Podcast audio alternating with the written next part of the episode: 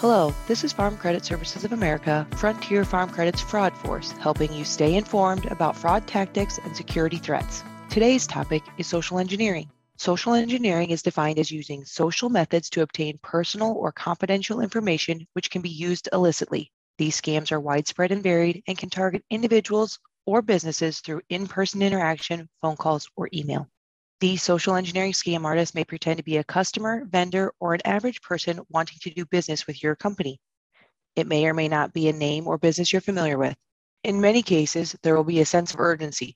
They make you believe that you're already late, that the item that you're trying to acquire is going to be sold to somebody else without your prepayment, or that there will be a penalty if you don't move quick enough. All of these are efforts to make you remit payment or provide your account information before realizing it's fraudulent activity. A scam artist may contact you using a customer name. They might say they would like to make a payment to purchase something or pay a balance. They ask for bank account information so they can forward the payment. And instead of sending payment, they use your account information for fraudulent activity. A scam artist might also contact you as someone from the IT department or a tech company calling with a fake problem.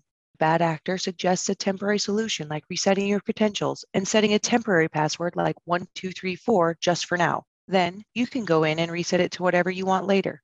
With the person's username and new temporary password, the engineer gets into the online account and resets it to something only they know and has full access to your account seconds after the call.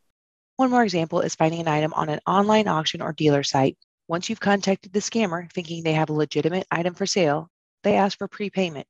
Normally, they will ask for the numbers and security codes off a prepaid Visa, MasterCard, or Amazon gift card. They will insist they will sell your item to the next person if you don't send the information to secure the deal. After the card information is sent, they stop responding to your attempts to contact them and the funds are gone. Falling for any of these scams can expose you or your company to significant financial and business risk. Never give personal information or account information to anyone you have not proactively contacted using a number or address you are confident is accurate. Educate your employees to do the same. Account activity should be monitored daily and alerts can be set up on accounts and always verify that any request for funds or account information is legitimate before fulfilling a request. For more information on how to set up account alerts, please reach out to customer support. This has been Fraud Force, informing you about fraud tactics and security threats.